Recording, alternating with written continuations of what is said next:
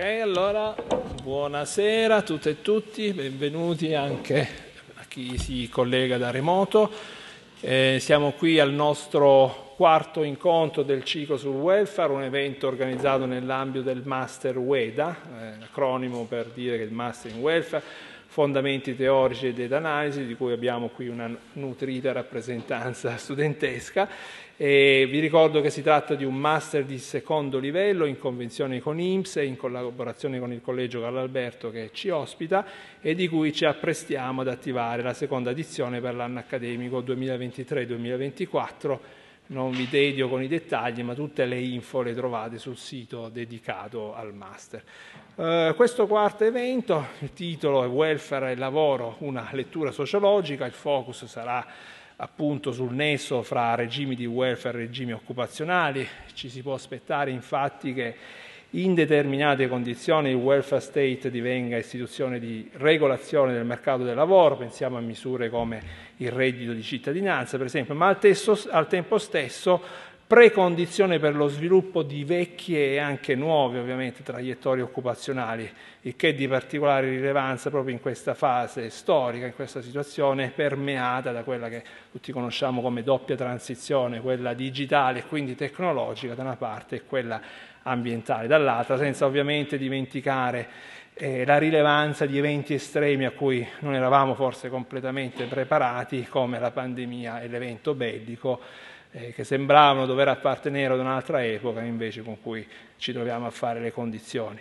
E tutte queste condizioni di contesto, se da una parte possono contribuire a ridefinire la mappatura delle vecchie e delle nuove disuguaglianze, quindi dei vecchi e nuovi rischi sul mercato del lavoro, dall'altro probabilmente richiedono anche un ripensamento del policy mix tra cui le politiche di welfare, proprio per fronteggiare questa nuova fase critica. Eh, chiediamo allora al nostro ospite, al nostro relatore, il professor Barbieri, di fornirci proprio degli spunti sul nesso tra regimi di welfare e regimi occupazionali dal punto di vista del sociologo, cosa che può fare benissimo in quanto Paolo Barbieri, professore ordinario di sociologia dei processi economici e del lavoro nel Dipartimento di Sociologia e Ricerca Sociale dell'Università di Trento, una delle migliori università d'Italia, come abbiamo letto in questi giorni sui giornali, nonché, vi do giusto qualche dettaglio sul suo curriculum, è associate editor dello European Sociological Review, rivista principe in ambito sociologico a livello almeno europeo, è direttore della scuola di dottorato in scienze sociali dell'Università di Trento, coordinatore di vari progetti, tra cui il progetto strategico della sua università sul lavoro, laboratorio lavoro, impresa e welfare nel XXI secolo, valutatore dei prestigiosi progetti IRC, componente della commissione scientifica Istat su indicatori per l'analisi della disuguaglianza e ovviamente eh, autore eh, di centinaia di, di, pubblicazioni su svariati temi, sociologia del mercato del lavoro, political economy comparato e ovviamente disuguaglianze sociali, anche studio sulle conseguenze sociali della deregolamentazione dei mercati del lavoro e tanti altri lavori su demografia sociale, capitale sociale e sviluppo e anche su metodi quantitativi e longitudinali di ricerca. Quindi direi che siamo in buone mani. Eh, io mi fermerei qui, lascerei appunto a te eh, palco, eh, tenendo appunto presente che abbiamo una classe variegata eh, di studenti, ma come vedi eh, in realtà esperti, profondi conoscitori almeno di tante, tanti aspetti eh, con cui si confrontano quotidianamente in, in, ambito del loro lavoro in INPS e poi altri relatori che, eh, scusa, altri eh, che sono intervenuti da, che, da, da, da, remoto che non vedo però sono eh, tanti altri che si sono iscritti a questo tuo seminario lezione. Questo è il quarto, quarto evento, ne abbiamo organizzati altri. Ok, va bene, va bene. E benvenuto al, al quarto allora. Ok, Paolo, il stage is yours. E... Grazie. Grazie Francesco, grazie anche per l'introduzione, persino troppa grazia perché la commissione Istat è, falli- è chiusa miseramente da anni, quindi, ma insomma fa piacere. Dunque, io sono, sì, sono Paolo Barbieri, sono un sociologo economico, infatti stamattina, come vedete, ho cambiato anche il titolo venendo qua in treno, da una lettura sociologica che sarebbe infinitamente troppo vasta, dei rapporti fra welfare e lavoro, ho detto proviamo a stare un po' più nel nostro orticello che è una lettura di sociologia economica. Schema della presentazione, io ho una quarantina di slide dense, quindi insomma interrompetemi, ditemi se, se, se, se dico cose che già sapete, dovreste, eh, oppure se insomma Nove, nove, nove, parti di questa presentazione e naturalmente da buon sociologo economico si parte da Carpolani che insieme a Max Weber insomma, è uno dei founding fathers della disciplina e naturalmente vedremo la preoccupazione di tutti i sociologi, devo dire che è sempre quella dell'ordine sociale, come viene mantenuto l'ordine, come viene garantito l'ordine. Polani è un po' più interessante del resto, devo dire, dei, dei, sociologi che si occupano di ordine perché, perché Polani studia, lo vedremo fra un secondo, è interessato all'ordine nella produzione e nell'allocazione di risorse, di beni e risorse. E questo, questo poi sarà anche il, il, collegamento con le tematiche del welfare. Polani vedremo le forme di integrazione, appunto, fra economia e società e poi come si passa da Polani, al welfare state. Polani è anche eh, la radice profonda della teoria dei regimi di welfare che vedremo successivamente, la teoria dei regimi di welfare, Esping Andersen 1990 e Esping Andersen 99. Eh, Esping Andersen è profondamente influenzato da, da, da Carpolani e lui lo riconosce, l'ha sempre riconosciuto. Quando eh, Iosta ha insegnato a Trento quando facevo il dottorato io, mi sono dottorato con lui e quando facevamo il giochino che libro ti porteresti sull'isola deserta, Iosta si sarebbe sempre portato la grande trasformazione, tra gli altri non ve li dico perché non si possono dire, ma la grande trasformazione c'era, c'era sempre ed è un gran bel libro.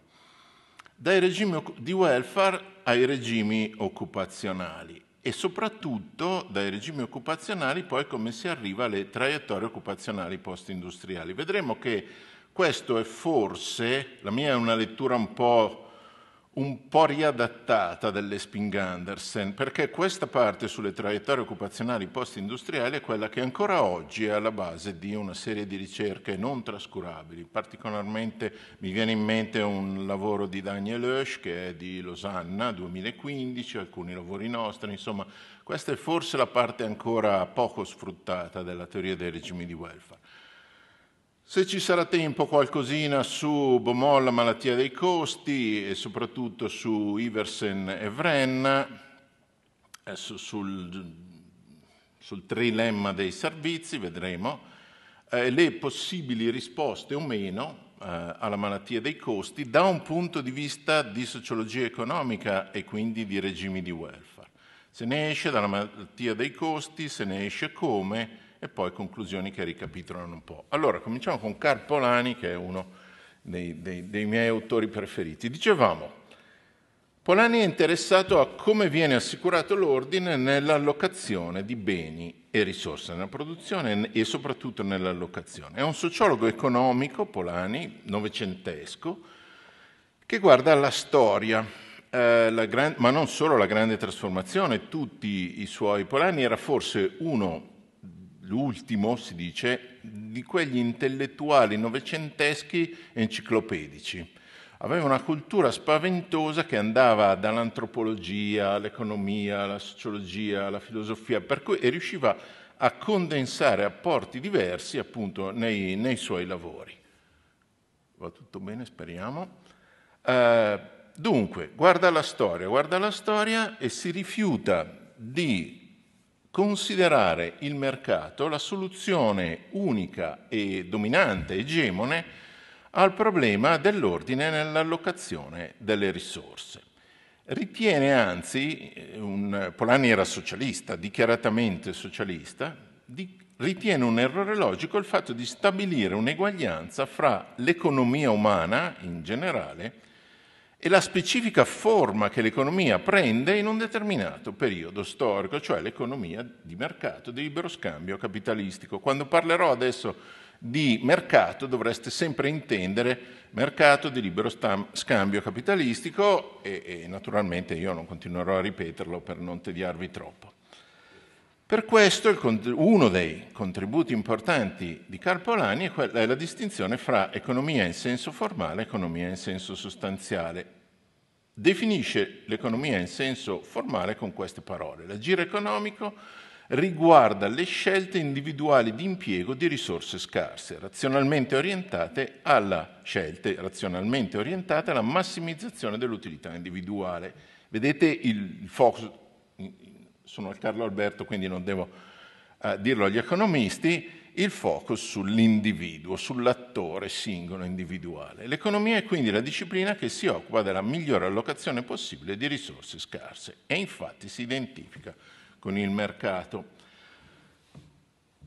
Quindi a questa definizione, a questa concezione di economia, Polani contrappone una concezione di economia in senso sostanziale. Qualsiasi attività umana socialmente organizzata e finalizzata al reperimento di beni e risorse utili al gruppo per il suo sostentamento. E qua si passa da una concezione dell'individuo, dell'attore individuale come attore economico, attore dell'economia e quindi della storia in quel momento in cui l'economia si, si, si declina, al gruppo al gruppo, al gruppo umano e a tutte le dinamiche sociali e relazionali che il gruppo sviluppa. L'economia in senso sostanziale è un'attività umana da ben prima, dice Polani, che sorgesse il mercato. Qui sul discorso del sorgere in realtà, in realtà Polani non pensa affatto che il mercato sorga da solo, il mercato è istituito dallo Stato. Eh, su, questo, su, questo, Polani riprende Marx, riprende ad esempio il capitolo ventitresimo di Marx eh, su, sull'enclosure. L'enclosure è il modo in cui sostiene Marx lo Stato, attraverso appunto l'offerta delle terre pubbliche a chi poteva recintarle e quindi appropriarsene, pone in essere il mercato. L'economia in senso sostanziale si definisce in rapporto al soddisfacimento di bisogni materiali e alle relative forme istituzionali di relazione fra l'uomo e il suo ambiente naturale, ma l'uomo sempre come collettività, non come singolo attore. I modi, continua Polani, per soddisfare i bisogni materiali degli uomini sono storicamente diversi, di nuovo eh, l'idea de, del, dell'evoluzione storica dei fenomeni anche economici, e dipendono dall'organizzazione della vita collettiva.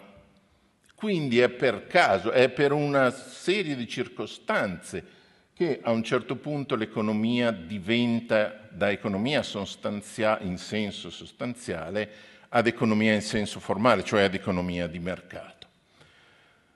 Perché per Polani l'economia non è riducibile al mercato. Nella maggior parte delle culture, e qui arriva il secondo contributo importante di Polani, che poi è percolato, diciamo così, nella sociologia economica, eh, lo vediamo fra un istante, forse senza che la sociologia economica lo riconoscesse abbastanza.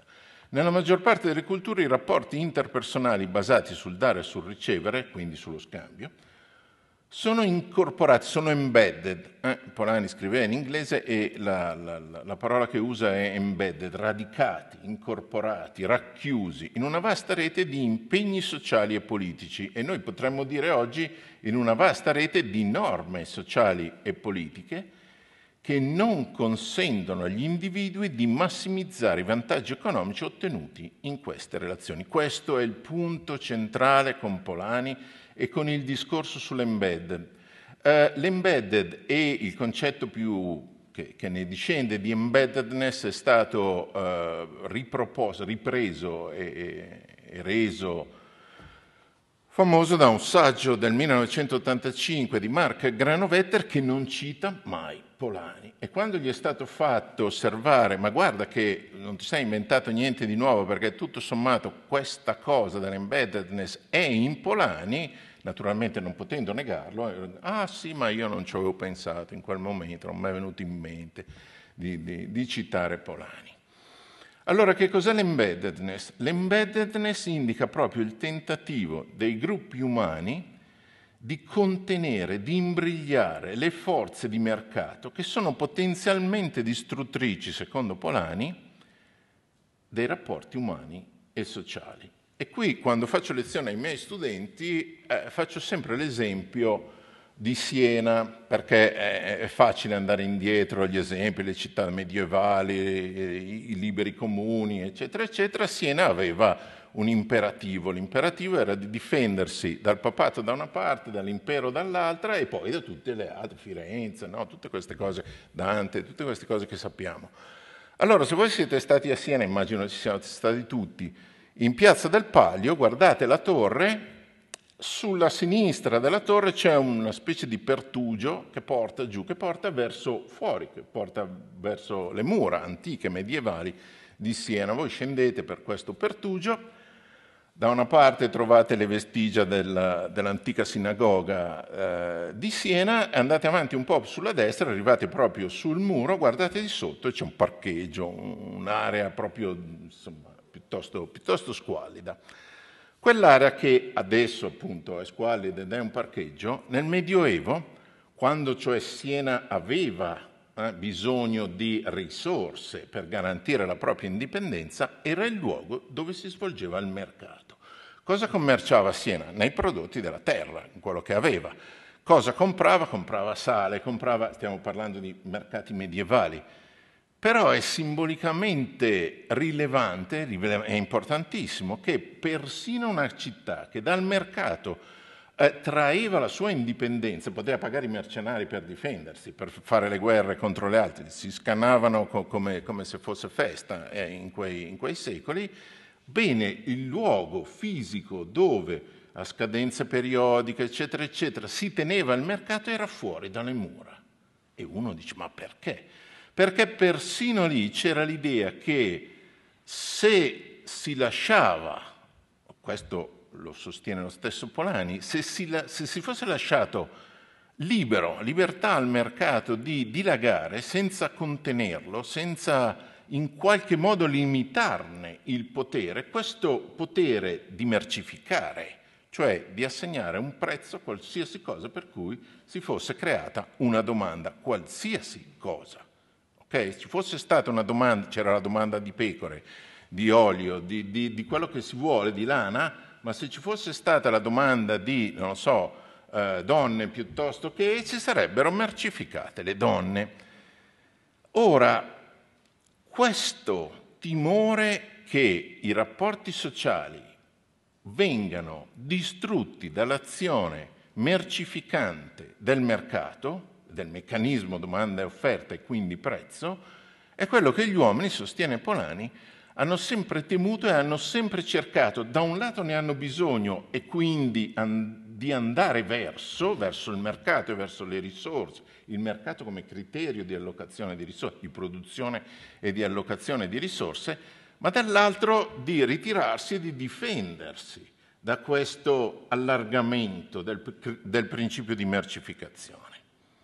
Vedremo che insisto un po' sulla mercificazione perché nella teoria dei regimi di welfare tornerà di nuovo il concetto. Vi dicevo che la teoria è profondamente influenzata da Polani. Per questo, per comprendere come viene assicurato l'ordine nella produzione e nella distribuzione di beni e servizi, Polani propone tre concetti che sono quelli delle forme di integrazione fra economia e società. In realtà non si dovrebbe parlare di forme di integrazione fra economia e società, ma di forme di integrazione dell'economia nella società, perché è l'economia che deve essere radicata, che deve essere embedded ed è la società che deve proteggersi dal potere disgregante del mercato e quindi dell'economia. Le tre forme sono reciprocità, redistribuzione e scambio, scambio sempre di libero mercato, eccetera, eccetera, con la differenza che eh, queste sono le, le, ultime tre proposte, ok? Polani parte da quattro, ma non, non, non ci interessa sta lì a contare quante forme di integrazione propone inizialmente e poi come le riduce a queste tre. Queste tre sono la proposta finale, quindi noi ci prendiamo quella. Reciprocità e redistribuzione sono le due forme in cui l'economia è effettivamente embedded nella società. La reciprocità che cos'è? La reciprocità è quando le risorse vengono allocate sulla base di relazioni interpersonali in cui c'è un, un soggetto, una parte che dà, una parte che riceve e che si impegna a restituire. Può essere bilanciata o generalizzata, bilanciata se l'impegno a restituire è un impegno che riguarda esattamente la cosa o il valore corrispondente della cosa che viene ricevuta, generalizzata se invece è più ampio. Quando si parla di reciprocità generalizzata in genere si fa riferimento alla famiglia, al clan, ai nuclei molto comunitari, mettiamola usiamo un termine sociologico, molto piccoli, molto ristretti, dove non c'è un calcolo eh, costi-benefici, quello che ti ho dato lo voglio indietro entro un certo tempo. L'economia invece, la, la reciprocità in senso bilanciato c'è più, più, si avvicina più a quello che è lo scambio senza arrivarci allo scambio. E poi la terza forma di integrazione fra economia e società è, quello, è proprio quello dello scambio, in cui però, e questo è, Polani viene anche visto come un pessimista perché Lì finisce la storia per Polani. È la società che è embedded nell'economia. Perché ormai, eh, sostiene Polani, ormai i rapporti economici si sono diffusi e hanno eh, e dominano talmente tanto i rapporti sociali che la società stessa, cioè i rapporti umani, eh, possono esistere solo all'interno di rapporti economici. Sono diventati eh, prigionieri di un sistema di, di, di mercato di libero scambio. Un'economia di mercato può esistere solo in una società di mercato, cioè può esistere solo se sottomette la società ai suoi bisogni di valorizzazione. Questo questa è la conclusione di Polani. Okay? I sociologi, i sociologi economici in particolare hanno dibattuto ormai da decenni su come interpretare le conclusioni di Polani, come, come cercare di uscire da questo pessimismo, perché eh, l'aggettivo che di solito si, si, si, si, avvicina a Polani è appunto è quello di pessimismo su, sui destini della, della società, totalmente embedded, totalmente imprigionata, totalmente soggetta alle leggi eh, del valore della mercificazione.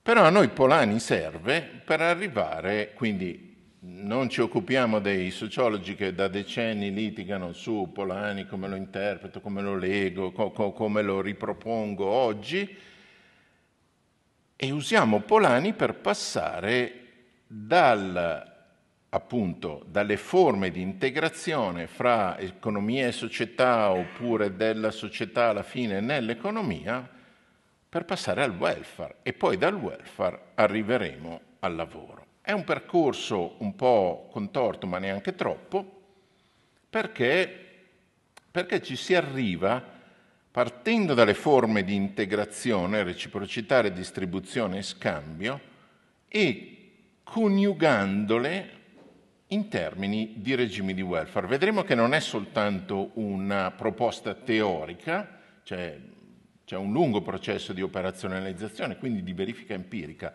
alla Lazarsfeld, dai concetti agli indicatori, eh, di quelli che sono appunto le proposte eh, di Polani rilette da Esping Andersen.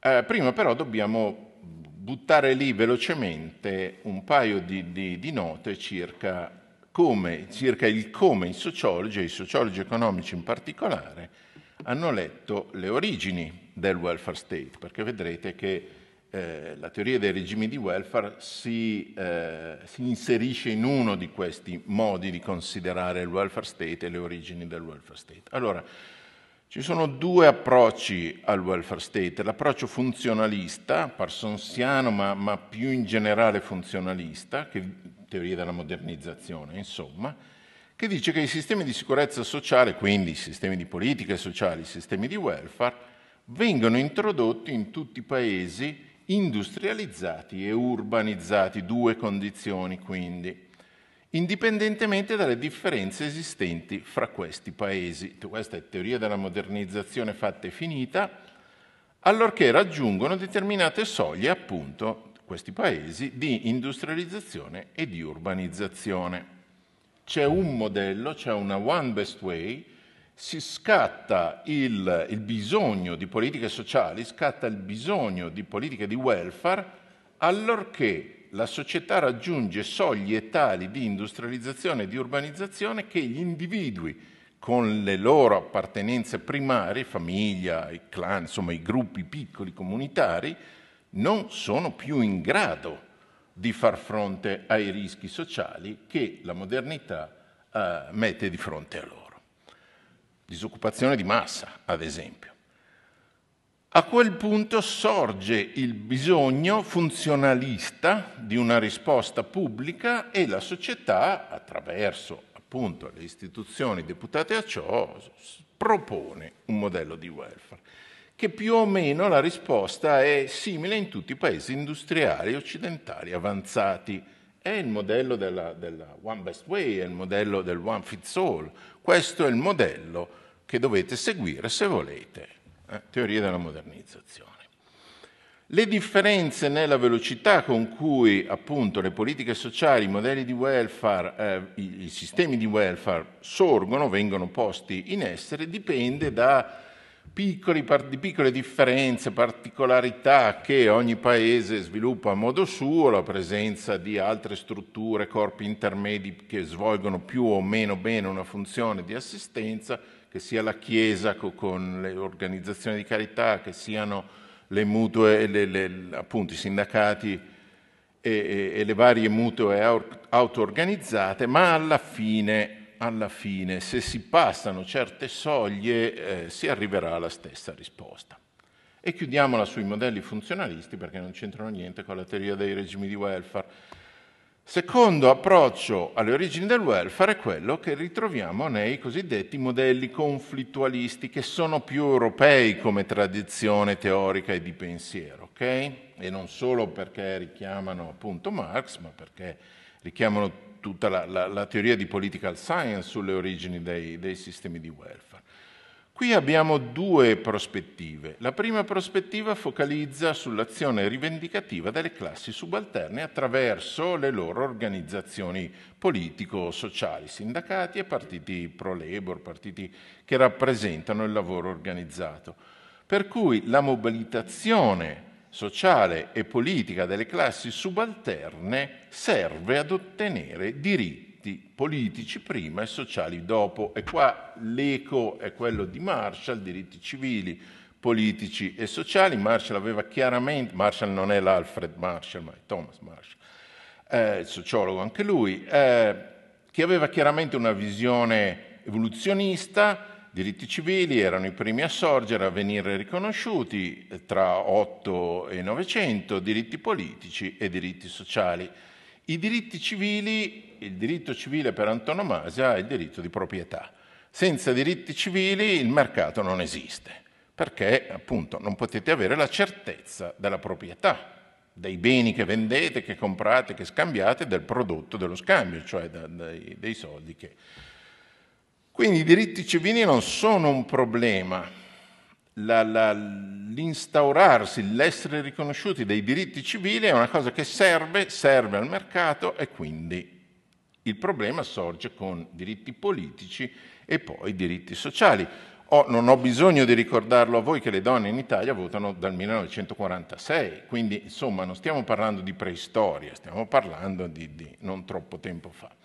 Diritti politici sono quelli che si, si, si affermano dopo i diritti sociali, e poi i diritti sociali sono quelli, dopo i diritti civili, scusate, e i diritti sociali sono quelli su cui stiamo ancora discutendo. Eh? Tutta la discussione, Francesco prima ricordava il reddito di cittadinanza, le varie forme di reddito di... Ecco, eh, stiamo parlando di diritti sociali eh, e quindi son, sono ancora lì, sono ancora in, in definizione, in, in cerca di una sostanza.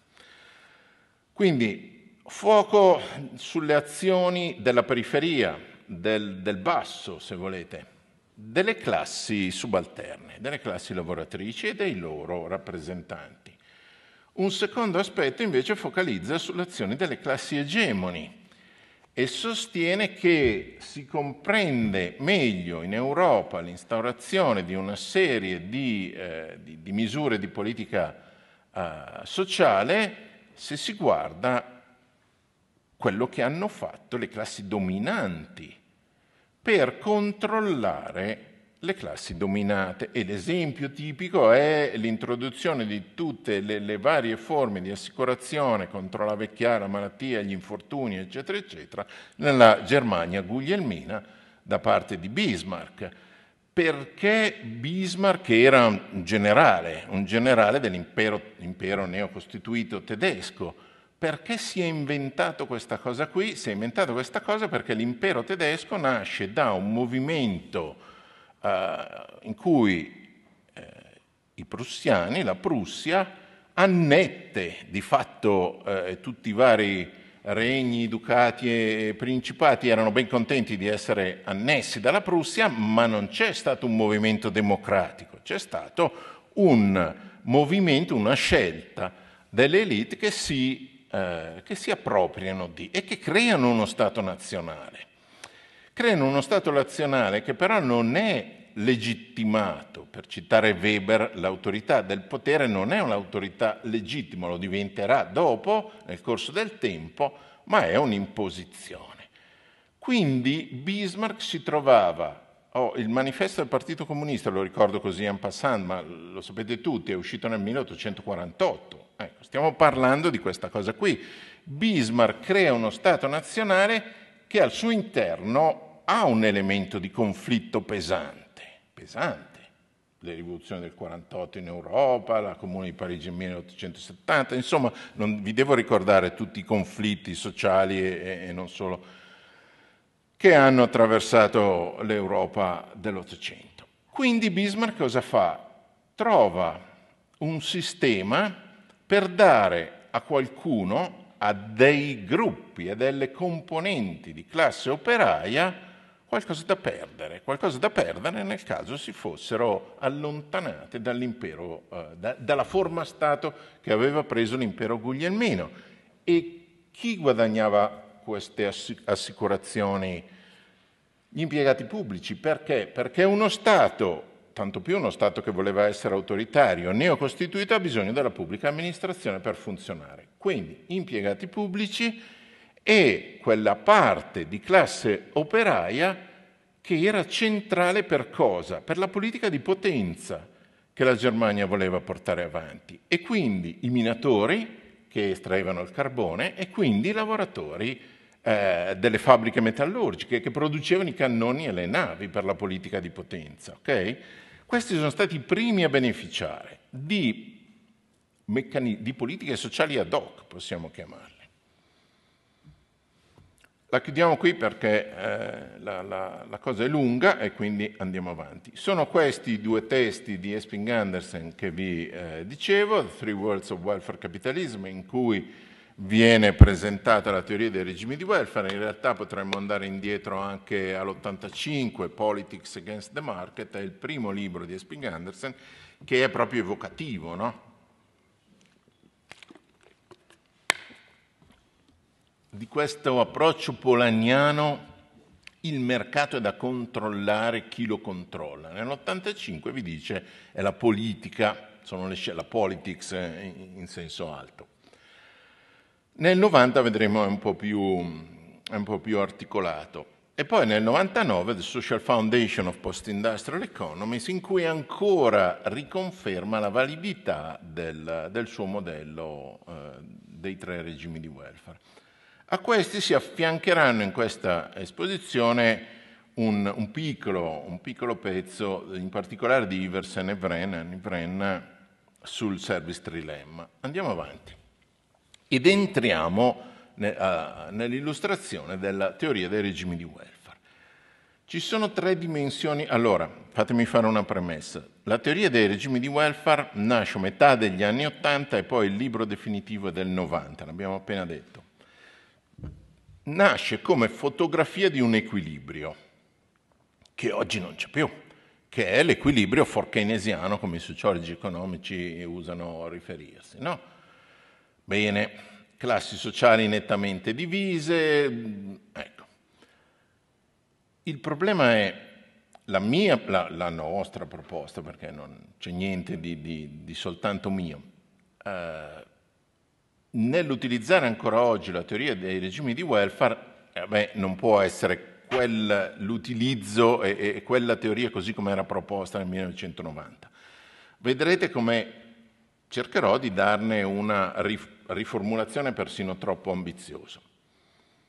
E punto e, e focalizzo su alcuni aspetti che secondo me sono ancora rilevanti oggi, sapendo che qualunque tipologia in quanto boh, strumento euristico statico eh, vabbè, deve confrontarsi col fatto che la storia, la società l'economia cambiano. Okay?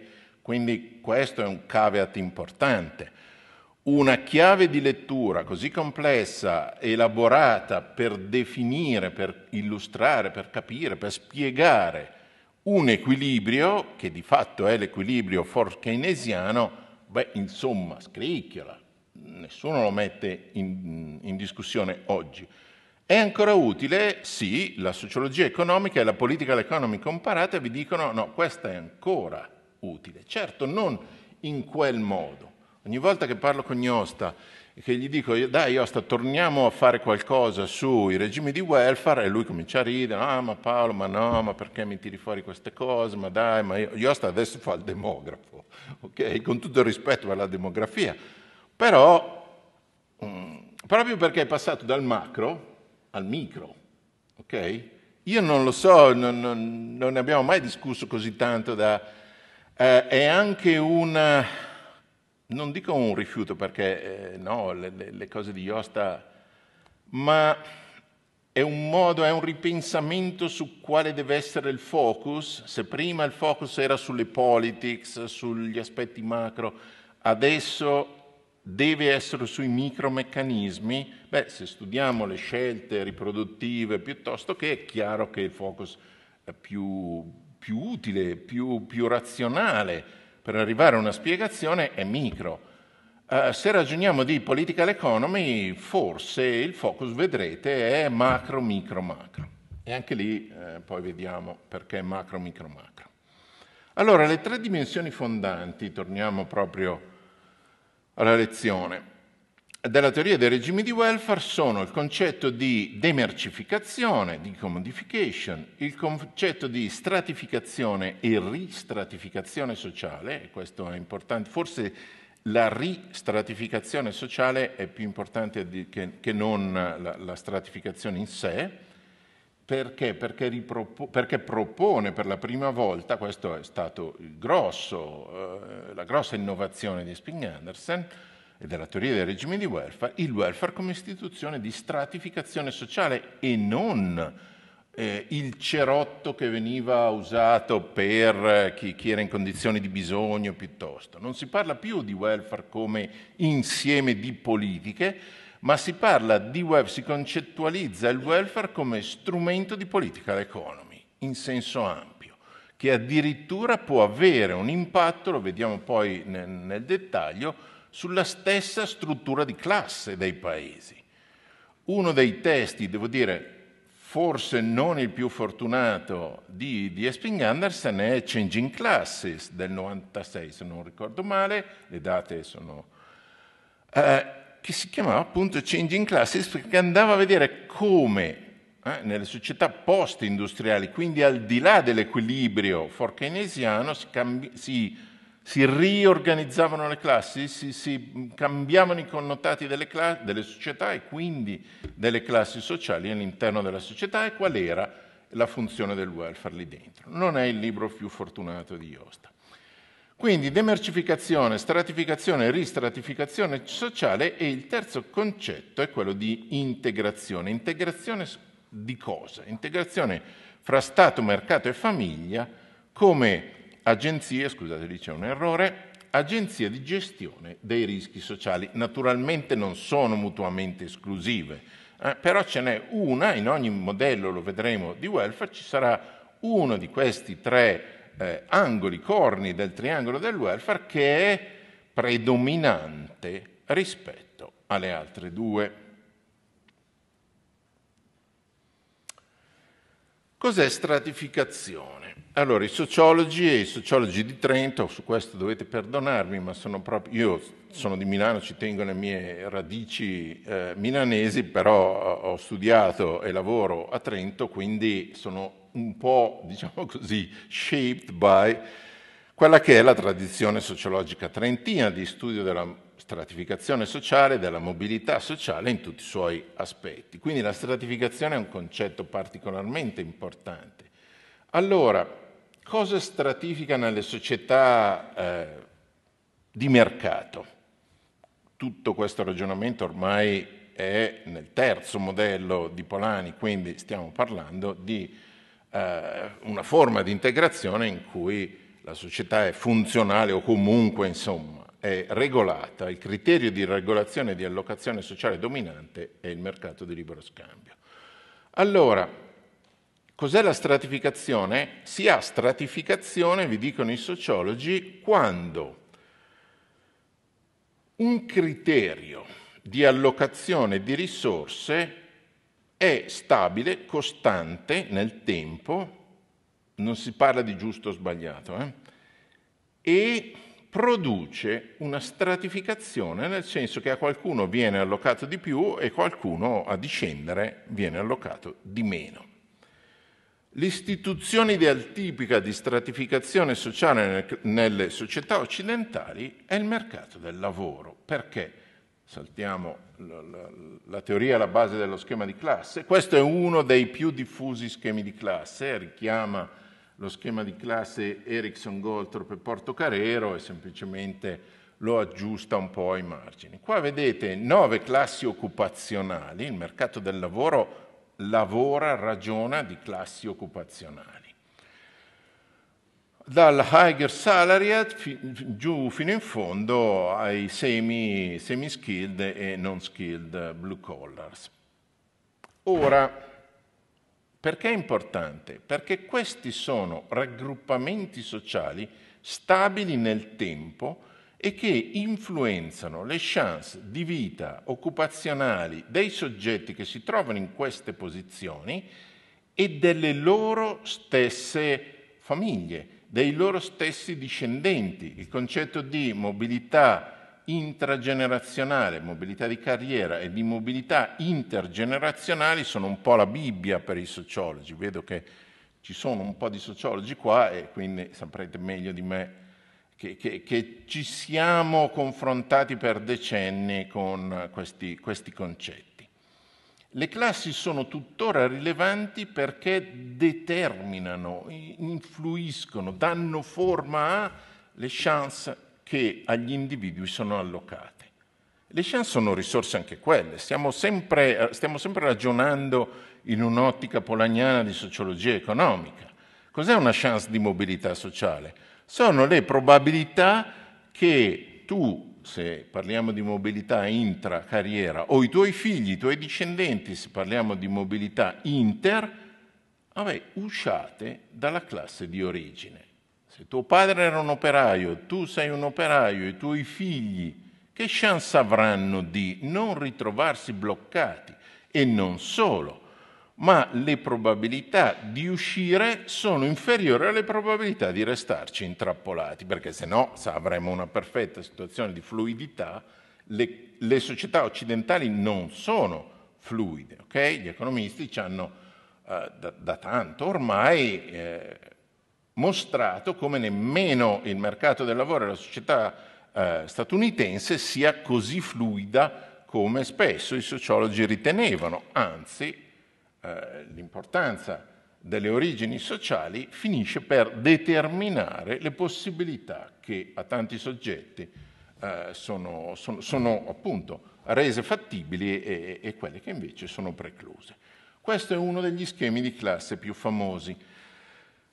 È un modello di stratificazione, okay? è un modello di gerarchia sociale che si trasmette intergenerazionalmente. E qua veniamo a noi. Il welfare state come istituzione di stratificazione sociale. Perché possiamo dire che il welfare è un'istituzione di stratificazione sociale? Si ha stratificazione, lo ricordavo prima, ogni volta che c'è un'allocazione di risorse in base a qualche criterio stabile nel tempo e allocando risorse in base a quel criterio si produce, si origina diseguaglianza. Si può originare, non necessariamente si deve originare, ma si può originare diseguaglianza se l'allocazione di risorse è fatta in modo diseguale fra la popolazione che, che, che, che riceve queste risorse. Ora, il sistema di welfare alloca risorse, alloca diritti sociali. Più risorse dei diritti sociali oggi, tanto più la novità, eh, il, il, il riscoprire la teoria dei regimi di welfare e la funzione del welfare come agente di stratificazione, oggi è ancora più rilevante se ragioniamo di diritti sociali. Quando parliamo di reddito di cittadinanza, quando parliamo di... e stiamo parlando di diritti sociali, cioè di, usando la terminologia marshalliana, di cittadinanza sociale, che non è la cittadinanza legale, sei cittadino italiano, marocchino o cosa. La cittadinanza sociale è l'essere titolari di diritti sociali. E i diritti sociali, diceva Polani, sono tali e sono effettivi quando il diritto, che ne so io, a, a, all'istruzione, alla sanità, è tutelato con la stessa forza con cui è tutelato il diritto di proprietà. Quindi se prendiamo sul serio il, discorso della cittadinanza sociale, beh, è qualcosa ancora tutto da, o, o in gran parte da realizzare. Il welfare alloca diritti sociali e li alloca, li può allocare, non necessariamente li alloca sempre, ma li può allocare in modo differenziato fra gruppi sociali.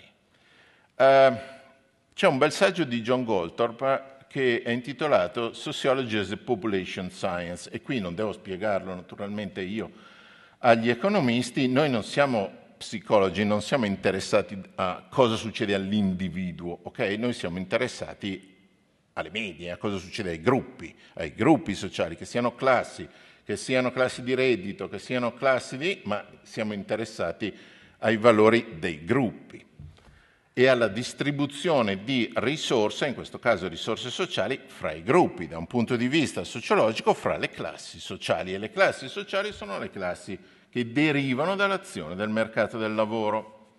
I, i, le nove classi che prima vi facevo vedere, dove nascono? Nascono dall'agire merc- del mercato del lavoro. Allora, il welfare state però alloca risorse in modo diseguale, o può allocarle in modo diseguale. Scusate, continuo a dire le alloca in modo diseguale perché ho in mente il modello di welfare assicurativo europeo, centro europeo, eh, però non è l'unico, lo vediamo fra un secondo.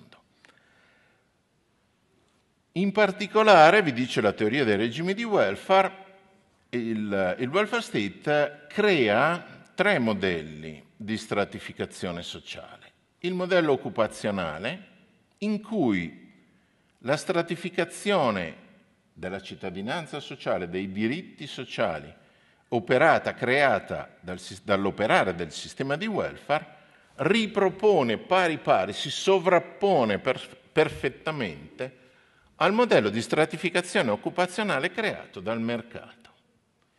Le classi che nascono dal mercato e che può persino avere una razio il fatto che qualcuno che è in classe eh, higher salariat, cioè la prima classe, per capacità sue, per motivi vari, che adesso non, non, non stiamo qua a definire, sia riconosciuto di più, riconosciuto in termini economici, quindi stipendio, reddito, quant'altro, potere, influenza, status, tutte le cose che i sociologi studiano che non eh, l'ultimo, con tutto il rispetto, l'ultimo stradino o l'ultimo. Ecco. Può avere una funzione dal punto di vista sociologico, è una sociologia un po' funzionalista, ma eh, può avere un, un suo senso.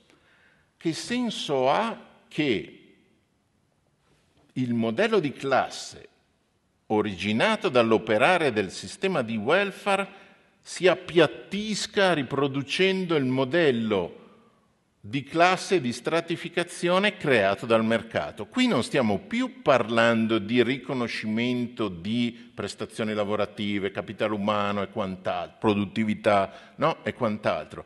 Qui stiamo parlando di diritti sociali di cittadinanza.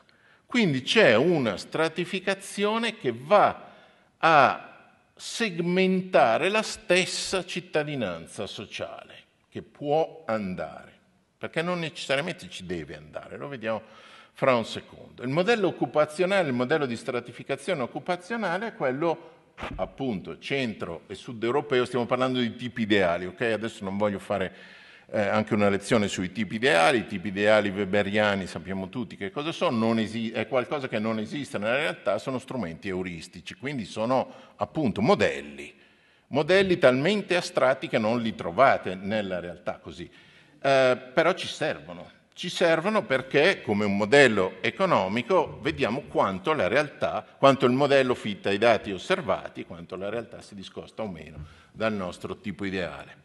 Bene, allora il modello occupazionale centro-sud europeo è il modello di welfare assicurativo, è il modello contributivo. È chiaro come si lega al modello di stratificazione occupazionale, no? I contributi li pagate, eh, li versate in proporzione allo stipendio, alla posizione e a quant'altro, o nel, nel sistema occupazionale che detenete. Quindi i diritti sociali, pensate alla cosa più banale, la pensione sarà proporzionata. Sto parlando di un master in cui ci sono tanti dipendenti IPS, che così mi hanno detto, e quindi lo sapete meglio di me come funziona il modello contributivo. Bene, il modello contributivo è un modello in cui la cittadinanza sociale è stratificata in accordo con, con, la strati- con il modello di stratificazione occupazionale creato dal mercato del lavoro. Ok? Chiaro? Spero di sì. Secondo modello è il modello duale dei paesi liberali, usiamo questa, questa etichetta. È un modello che non vi garantisce diritti che rimangono.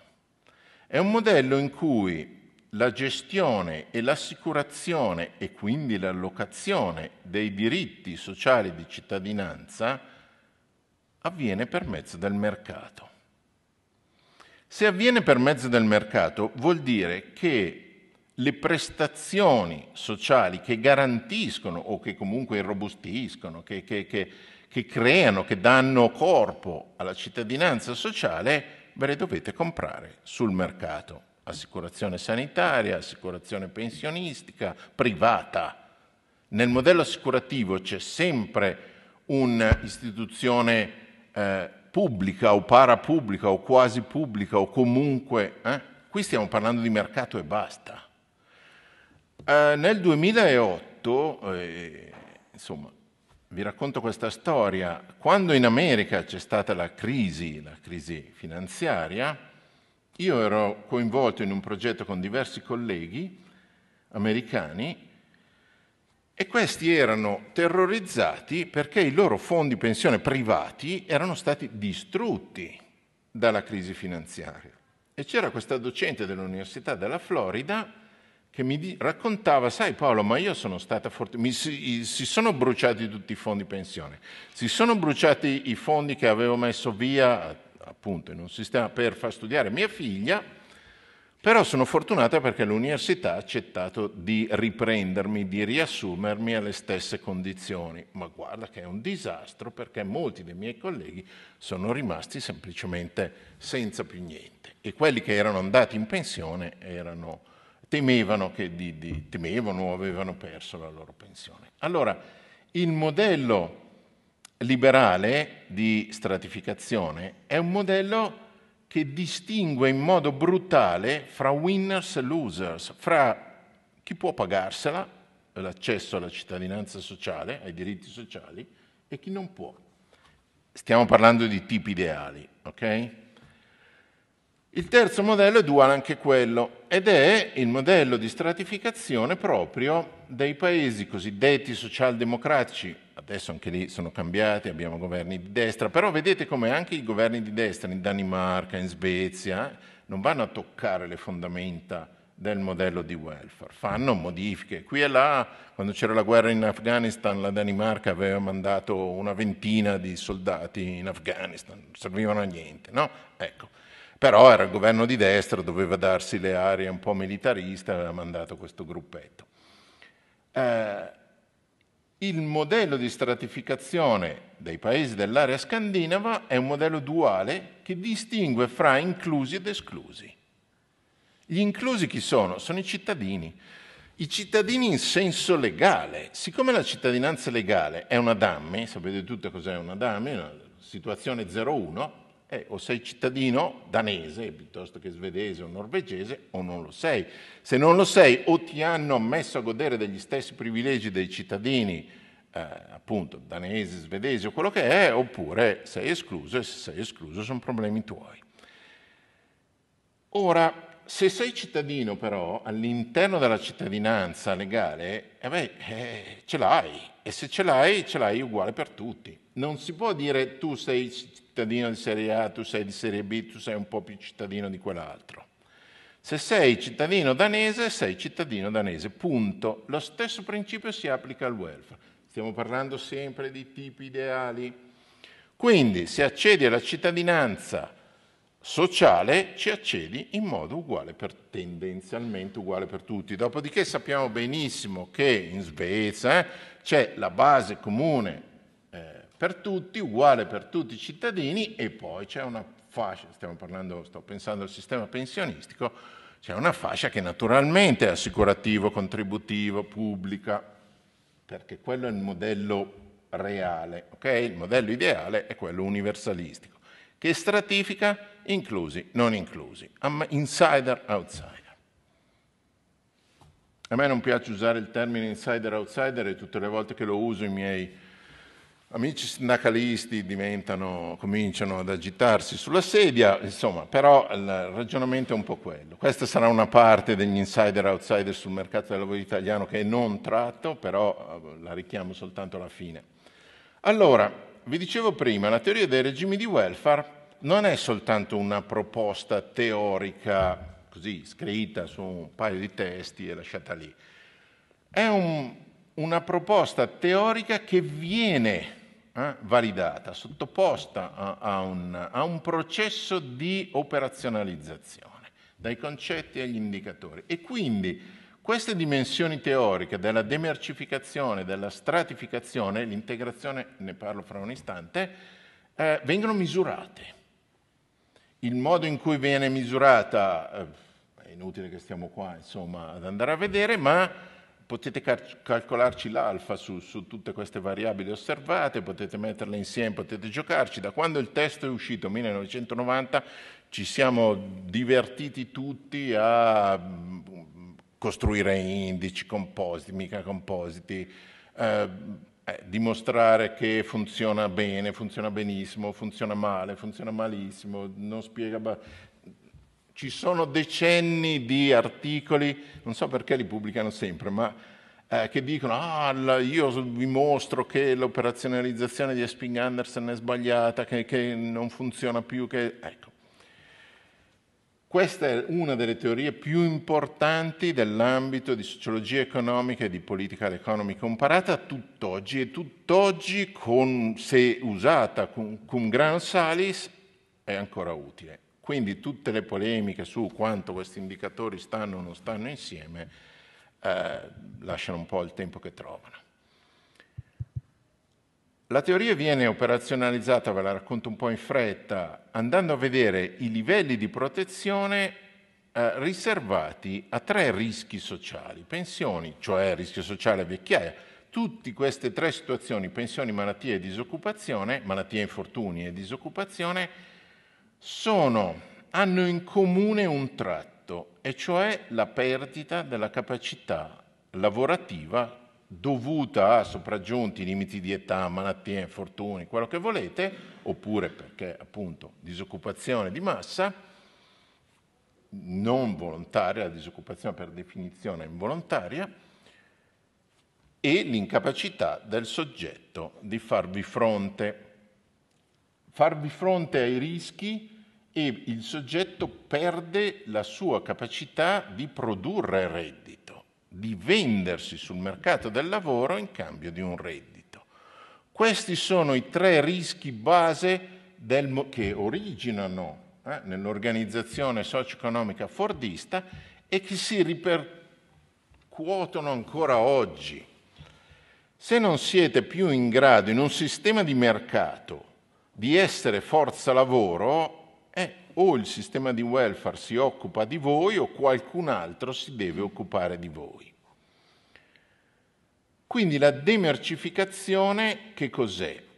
La demercificazione è la possibilità che il sistema di welfare offre a tutti coloro che sono ammessi a godere dei benefici di welfare di poter sostenere un livello di vita standard per quel paese, quale che sia il paese, senza vendere la propria forza lavoro sul mercato. È, stato, è, è il concetto più contestato della teoria dei regimi di welfare è stato accusato, ma anche da, da insomma, osservatori notevoli, Maurizio Ferrera lo considerava un concetto troppo radicale, troppo di sinistra, troppo anticapitalista, antimercato. Certo, ma la demercificazione è in Polani. La demercificazione è quanto il vostro sistema di welfare, il sistema di welfare del paese a cui appartenete, vi garantisce di conservare un tenore di vita standard per quel paese, non sufficiente a non morire di fame, standard per quel paese. E ovviamente è un criterio relativo, per cui il, criterio, il tenore di vita standard per la Svezia, per la Norvegia sarà dieci volte quello per, per il nostro paese, certo, però la demercificazione è questa cosa qui. La stratificazione l'abbiamo vista, la demercificazione la si operazionalizza per le pensioni e per le varie indennità di malattia, di infortuni e di disoccupazione. E poi si arriva ad un indice, ok? Che per, per ogni paese voi avete un punteggio sul criterio della demercificazione. Naturalmente questi punteggi sono distribuiti in modo tale da originare tre gruppi, anche qua non ci interessano le polemiche. Eh, L'Italia e l'Inghilterra, sin dal 1990, erano lì, erano i casi borderline. No? Ecco. Eh, sì, certo, l'Italia è un paese, lo sappiamo benissimo, che demercifica poco e niente e se andiamo a vedere qualunque curva del, del, del Great Gatsby, eh, il grande Gatsby, vediamo che, che, che l'Italia e, e, l'Inghilterra sono lì che, che, se la giocano su posizioni molto simili di diseguaglianza di diseguaglianza. Però per una serie di altre caratteristiche di funzionamento del suo sistema di welfare, l'Italia è teoricamente più vicina come tipo ideale di welfare state assicurativo alla Germania che non all'Inghilterra. Questo è un, qualcosa su cui i sociologi litigano sempre, poi vedremo insomma, il modello mediterraneo, Ferrera 1996, o meno, ma resta il fatto che guardiamo le caratteristiche idealtipiche del modello di welfare, l'Italia appartiene al cluster conservatore centro-sud europeo. E poi lo stesso per la stratificazione. Andiamo a vedere un po' più de- nel dettaglio i principi alla base dei nostri regimi di welfare. Abbiamo tre regimi di welfare in prima colonna. Un approccio, da un approccio di assicurazione sociale discende il regime di welfare conservatore, meritocratico, contributivo, le, le label con cui è stato definito. Perché meritocratico? Uh, un esempio che faccio sempre con i miei studenti è questo. Mio nonno, mio nonno era un vecchio operaio socialista nella Milano uh, di, di, della prima metà del Novecento e mio nonno aveva un modo di dire chi non lavora non mangia, me lo sono sentito, sono cresciuto con questa cosa, che chi non lavora non mangia. Nella visione della società, dei rapporti umani, dei rapporti economici di tutta la classe operaia a cui mio nonno apparteneva, erano due le categorie sociali che mangiavano senza lavorare, i padroni e i ladri. Entrambi rubavano, portavano via il frutto del lavoro degli altri.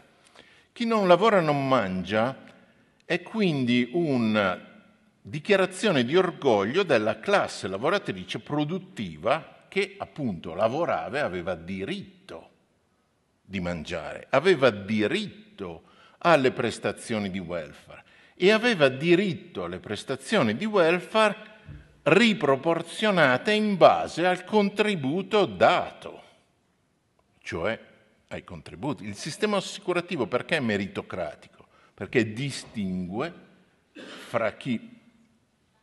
Allora, un modello assicurativo, a tutt'oggi i sindacati sono insomma non propriamente favorevoli al reddito di cittadinanza, eh? poi fanno i salti mortali per, per cercare di... Ma la, io ho lavorato parecchio, insomma, tutti noi conosciamo bene la posizione dei, della CGL, la CGL da sempre, Bruno Trentini, guai a parlargli di, di, di redditi di cittadinanza in vario modo. No, la cittadinanza te la dà il lavoro.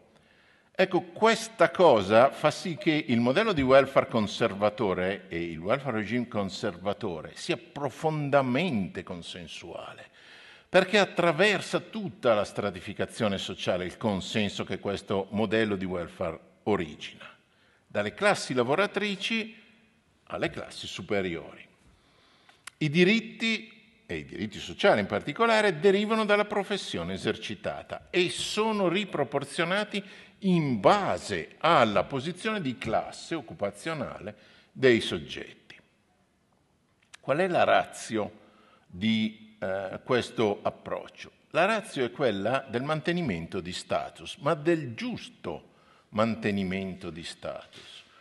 Mantenimento di status qua. Quale status e, e, e, quando viene mantenuto? Lo status è quello precedente dell'individuo nel mercato del lavoro. Nel momento in cui esce per sopraggiunti limiti di età, per malattia, infortunio, oppure se la malattia non gli consente di rientrare, oppure per disoccupazione, ebbene, involontaria, ha diritto a ricevere risorse economiche che gli consentano di mantenere il precedente status occupazionale e tra l'altro lo, lo consentano all'individuo e alla famiglia dell'individuo. La, la razio delle pensioni di reversibilità era quella, mantenimento di status. Sì, ma lo Stato era, eh, era, quello del marito, sì, ma punto, giusto mantenimento di status. Era un valore sociale, era una norma.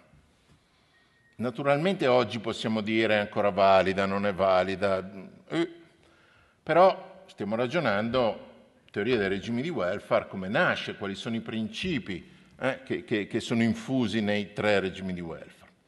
Secondo approccio è quello residuale, assistenziale, è quello del regime di welfare liberale anglosassone. I diritti derivano dalla dimostrazione dello stato di bisogno means tested benefit. Devi dimostrare che non ce la fai, che non hai i soldi, che non riesci, che la tua famiglia non ti dà una mano, che non hai e comunque, e comunque solo dopo che hai dimostrato di essere in condizione di bisogno, di non poter provvedere da solo o da sola a gestirti il rischio sociale, ah beh, allora la comunità, lo Stato genere le amministrazioni anche eh, locali intervengono per. Qual è la razio, qual è la logica dietro questo modello? È quella dei, della tutela limitata nel tempo e limitata anche nell'importo, nel quanto il, il sistema di welfare è generoso, dei membri deboli della società. Cioè, diciamolo meglio, tutela dei membri che sono svantaggiati a causa della loro propria debolezza economica. Non perché è un diritto sociale, non perché... No, perché sono deboli perché economicamente c'è un, un giudizio morale hm? in questa, e tant'è che tutti i provvedimenti di welfare o larga parte dei provvedimenti di welfare del modello ideal tipico liberale anglosassone sono carichi di stigma. Perché? Perché si assume l'opportunismo negli attori che cercano di appropriarsi del frutto dello sforzo degli altri. Quindi il welfare interviene dando poco e dando quel poco per un tempo limitato. Io mi ricordo negli Stati Uniti, ogni tanto se, se, se, andavate nei quartieri peggiori, trovavate al supermercato, in genere erano le donne che facevano la spesa, donne nere, eh, ce le avevano tutte, con i buoni alimentari. I buoni alimentari erano appunto questa cosa che il welfare forniva ed erano grandi come il dollari, i dollari sono tutti uguali, no? Sono verdi, tu- ecco. Questi buoni alimentari erano come misure identiche, ma solo che erano blu. Adesso non so se ci sono ancora e se sono ancora blu. Quando li ho visti io erano blu. E non capivo, ma dai, questa roba qua che cos'è? Perché questa cosa?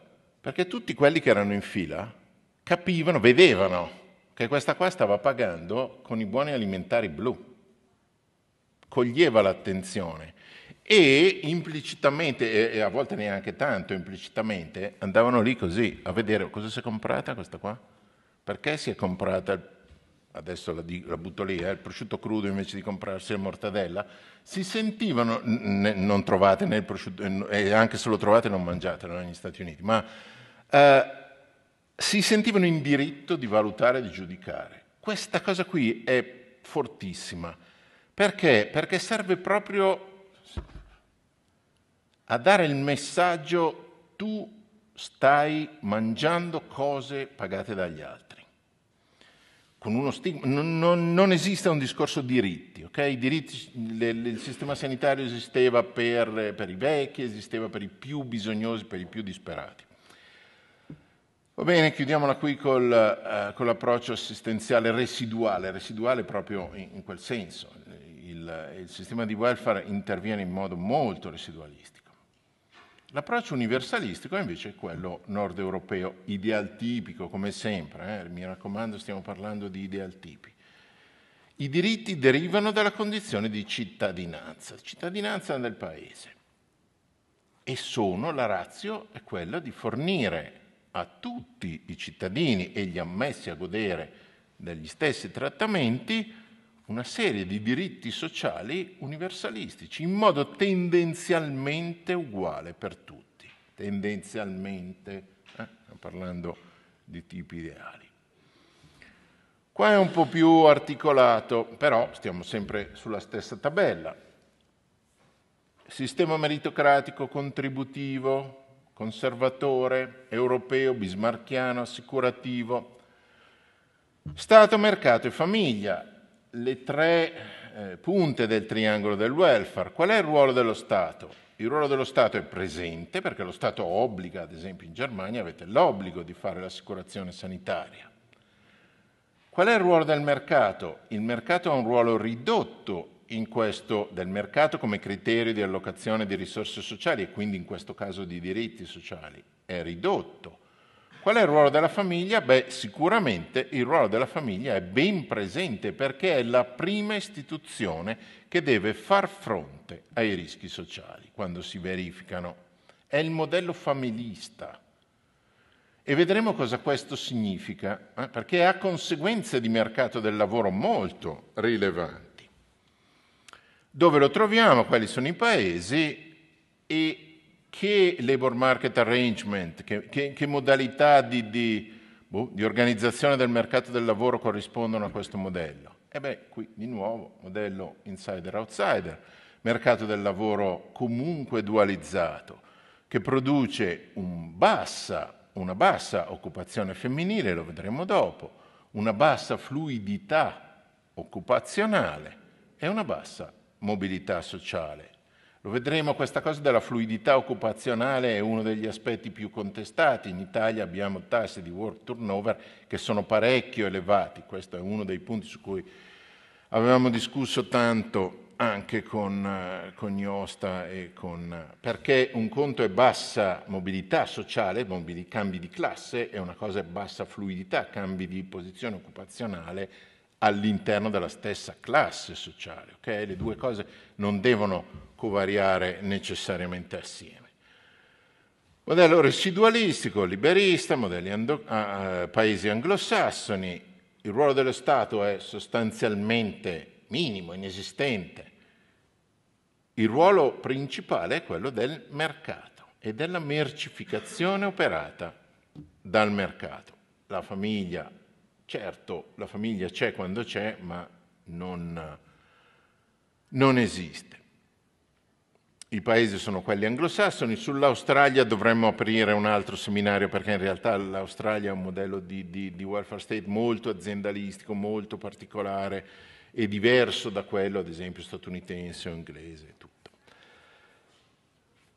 Che conseguenze ha sul, sul mercato del lavoro? Che il mercato del lavoro è poco regolato ed è poco regolato per tutti, quindi in modo, virgolette, universalistico.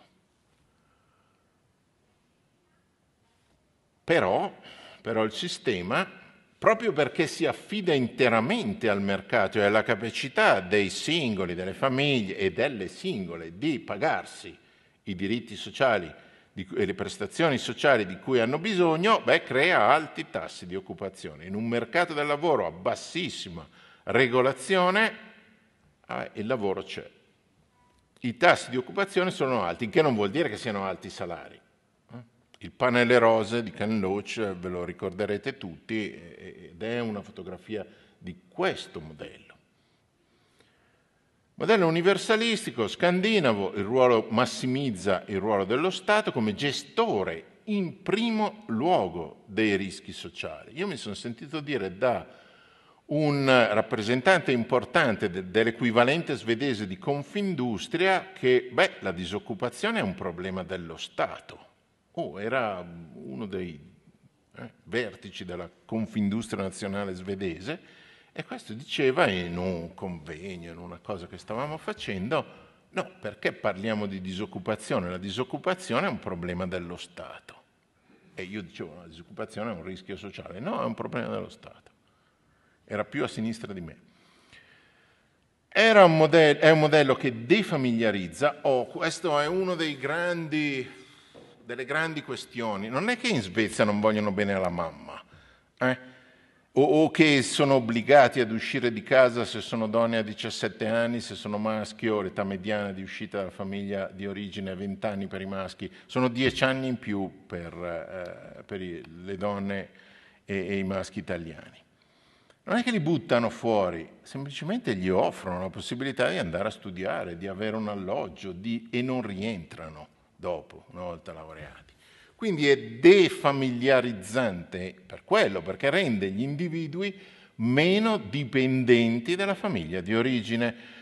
Non apro questa parentesi, ma eh, gli studi di mobilità sociale eh, vi dicono che eh, i paesi nordici sono quelli che hanno i tassi di mobilità sociale, cioè le possibilità di passaggio da una classe a, inferiore a una classe superiore più elevati fra i paesi occidentali. Esiste un modello mediterraneo, altro dibattito infinito. È un modello contributivo, il nostro modello di welfare, ma contributivo in modo dualista. Perché? Perché tutto il processo di deregolamentazione del mercato del lavoro è stato profondamente dualizzante si sono toccati le varie riforme degli anni 90, 92, 95, no, no, 90, beh, eh, se non conoscete la riforma Fornero eh, abbiamo sbagliato qualcosa. Quindi eh, la riforma del 95 e poi le riforme successive sono riforme che hanno dualizzato il mercato del lavoro. Sono riforme, nel caso delle pensioni, necessarie, ma sono riforme che hanno salvaguardato qualcuno, 17 anni di anzianità contributiva al primo gennaio 96, eccetera, eccetera. Questo è un modo per segmentare prima, ma se la segmentazione diventa talmente radicata, talmente forte, si trasforma in dualizzazione, cioè non ci sono flussi tra, tra settori del mercato del lavoro primari e secondari. Oggi si parla di dualizzazione dei mercati del lavoro centro-sud europei o su una base di corte, quindi di età, o su una base di skill. I tedeschi hanno dualizzato il mercato del lavoro sulla base di skill. Sei, perché? Perché le caratteristiche istituzionali del loro sistema educativo glielo consentiva. Sei i miei dottorandi usano un termine allucinante e adesso non me ne viene in mente un altro. Sei skillato, ecco, sei cioè in possesso degli skill che, bene, allora sei un lavoratore, indipendentemente dal fatto che tu abbia 18-19 anni, hai appena finito l'apprendistato e tutto, sei pagato come un, un operaio professionale. Bene, è un modello proprio del, dell'Europa meridionale, del Sud Europa? È un dibattito aperto. Dal punto di vista teorico della teoria dei regimi di welfare dovremmo dire no, perché l'ideal tipo è unico. Dal punto di vista delle conseguenze del regime di welfare sul funzionamento del mercato del lavoro, beh, pensate alla differenza che c'è fra essere un disoccupato tedesco e essere un disoccupato italiano, quindi è chiaro che le conseguenze intra e intergenerazionali di questi due modelli, di questi due paesi, di questi due welfare labor market arrangement sono diversissimi, quindi insomma il dibattito è aperto. E fin qui siamo arrivati a considerare le, le, i modelli di welfare come l'esito di un processo di misurazione, no? Cioè come le variabili dipendenti nel nostro ragionamento. Ma la parte più interessante della teoria dei regimi di welfare e quella più promettente, più produttiva di ricerche, è quella che considera il regime di welfare come una variabile di contesto istituzionale, quindi quasi come una variabile indipendente. Come ci si arriva l'abbiamo visto, ok, ma adesso questo che cosa origina? E il welfare state della teoria vi dice influenza, shapes, Tre aspetti, le caratteristiche del mercato del lavoro, e lo vedremo velocemente sulla la, la crea, capacità di creare occupazione per i maschi, per le donne, il pieno impiego, e vedremo come, attraverso i servizi, e quali servizi, e poi la cosa più interessante, l'influenza del regime di welfare sulle traiettorie occupazionali post-industriali. Allora, tutta questa cosa ha dietro, ve la butto lì, ma insomma, ha dietro uno schema concettuale che eh, i sociologi economici eh, definiscono il macro, micro, macro, macro, micro, macro schema di, di Coleman. Cioè, si ragiona, esistono, sì, lo vedete bene, prendiamo i nostri regimi di welfare, teoricamente è possibile sostenere che i regimi di welfare danno luogo a risultati diversi per quello che riguarda i modelli di occupazione femminili. Ma questa è, una correla- è un'associazione macro-macro. La sociologia economica vi dice non ci possiamo, questo è il lavoro che fanno, spero che non ce ne siano, i political scientist, ok? Macro-macro, grandi correlazioni, 20 casi, chiudono in fretta l'articolo, pubblicano, pubblicano come dei maledetti, perché si fa in fretta. Non, non riportatelo ai nostri colleghi political, economy, eh, political scientist. Quello che fanno ai miei studenti mi piace dire quello che fanno gli scienziati sociali, cioè quello che fanno economisti e sociologi, non tutti sociologi, è quello di trovare di andare a trovare le domande di ricerca guardando al piano macro. Quello che a noi interessa è spiegare le differenze nei modelli occupazionali che riguardano le donne, ad esempio. Una domanda legittima, è una domanda su cui trovate valanghe di, di, di letteratura.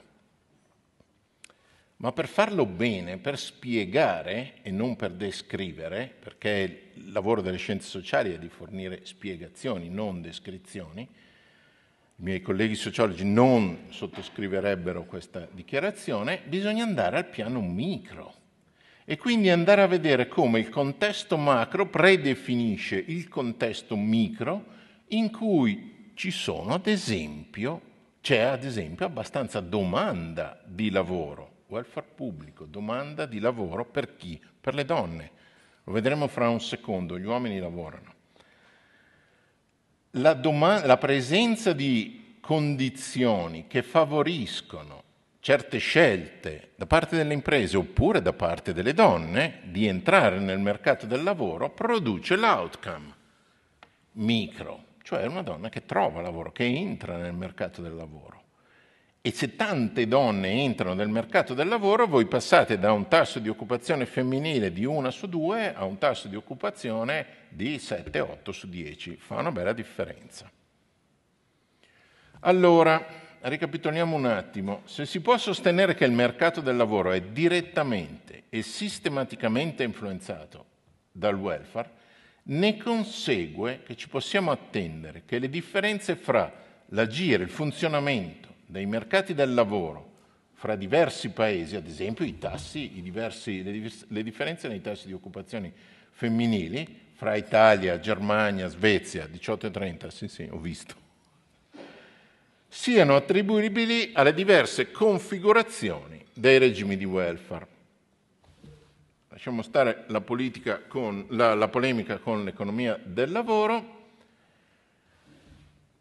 e andiamo a vedere come il sistema di welfare influenza direttamente la domanda di lavoro femminile, ma influenza anche l'offerta di lavoro più in generale.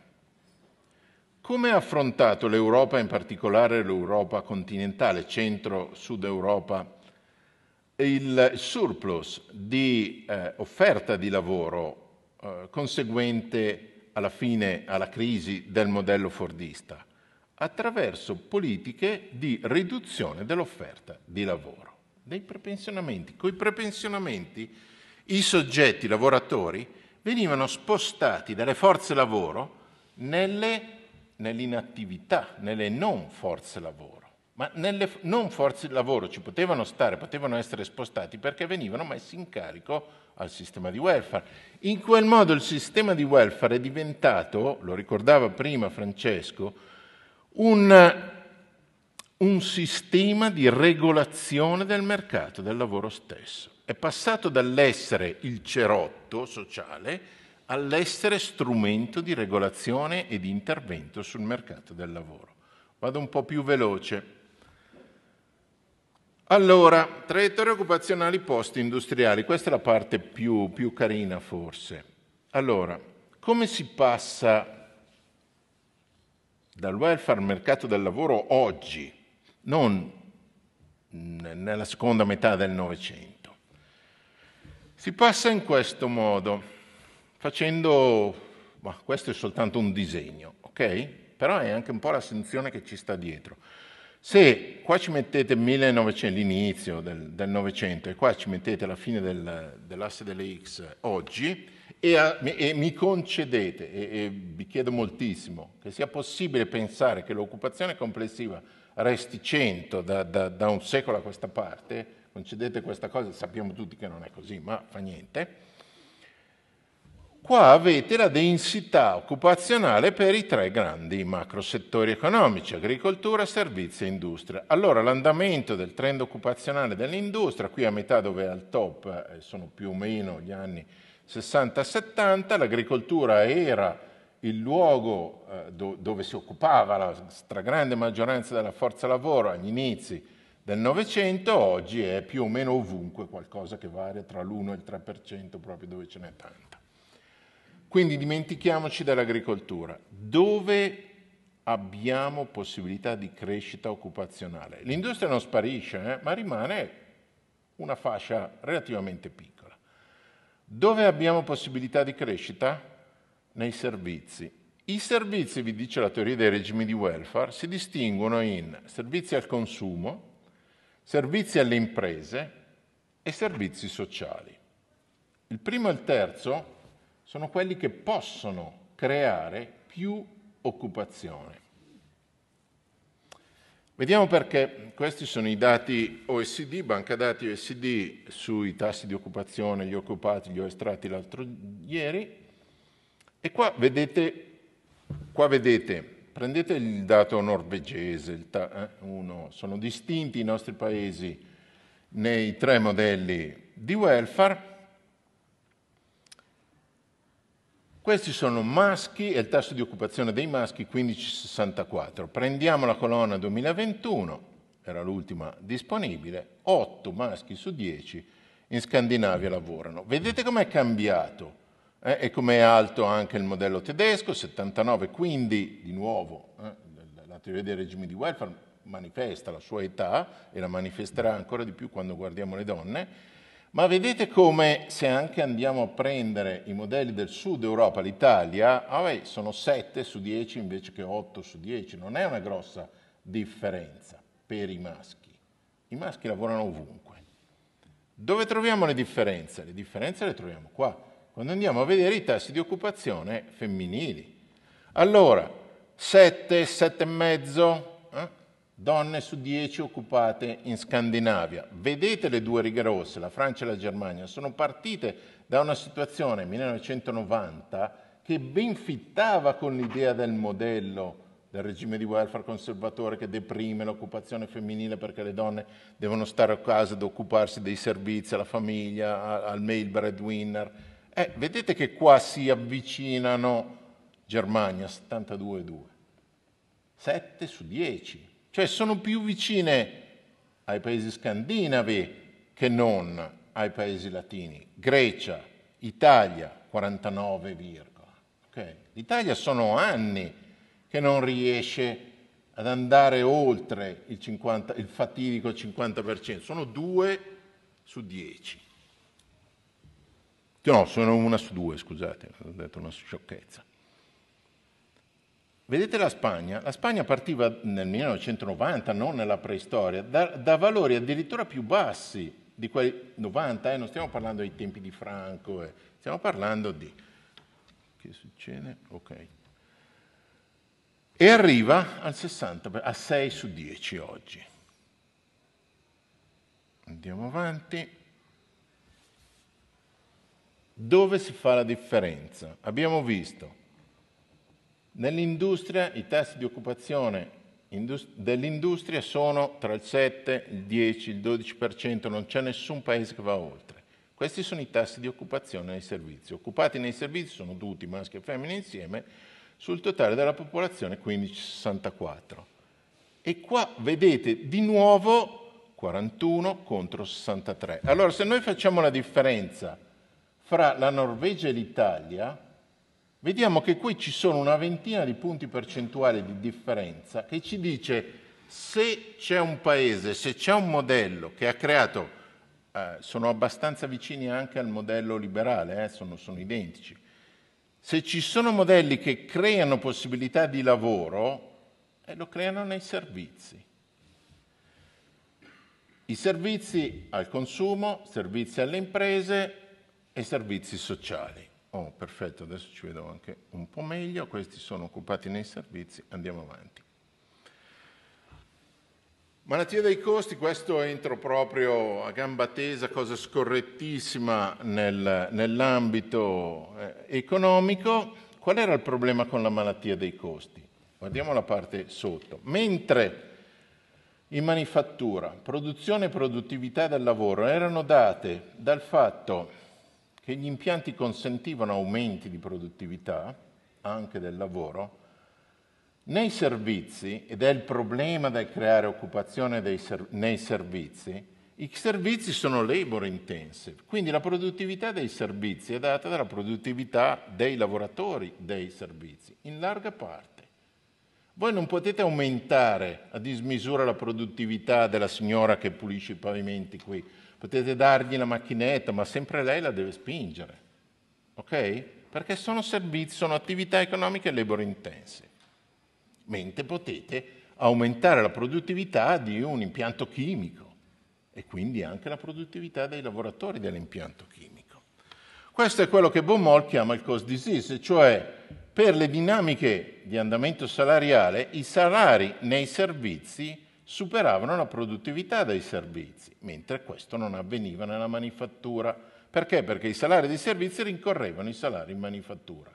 Una volta che i metalmeccanici avevano ottenuto un incremento salariale di X lire, vabbè, quello diventava il benchmark e tutti gli altri settori sapevano che più di quello non si poteva ottenere e quello restava un ideale. Però eh, il mirare all'ideale portava al cost disease. Questo è quello che vi racconta Baumol. Saltiamo il, il trilemma. Come si esce dalla, dalla malattia dei costi. Eh, dalla malattia dei costi mi verrebbe da dire non si esce facilmente. Non si esce facilmente perché, perché ci sono tre modalità di gestirla. Prima modalità che è quella tipica del modello del regime di welfare liberale. Si schiacciano i, costi, si schiacciano i salari sul livello della produttività, si abbassa il pane e le rose, Ken Loach, il film. Si abbassano i salari. Questo crea un sacco di domanda. Se una domestica costa poco, vabbè, anche le classi medie la possono assumere.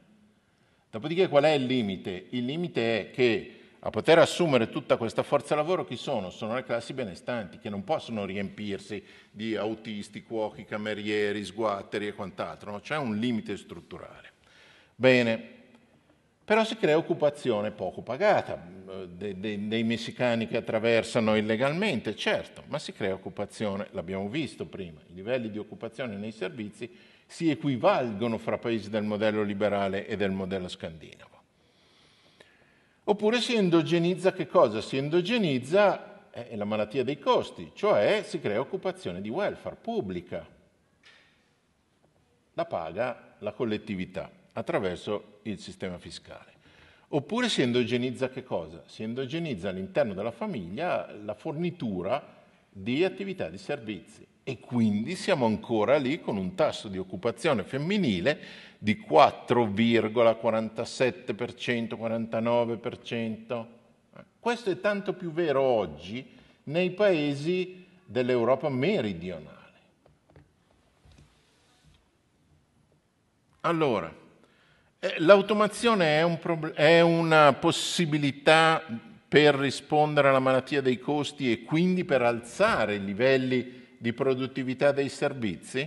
Questo è eh, uno degli ultimi articoli di Daniel Oesch, eh, 2015, in cui va a vedere l'effetto occupazionale, occupazionale, pardon, di, su, questi sono quintili di reddito, in tre paesi che sono ideal tipici dei, che appartengono ai tre regimi di welfare Gran Bretagna, Danimarca e Germania.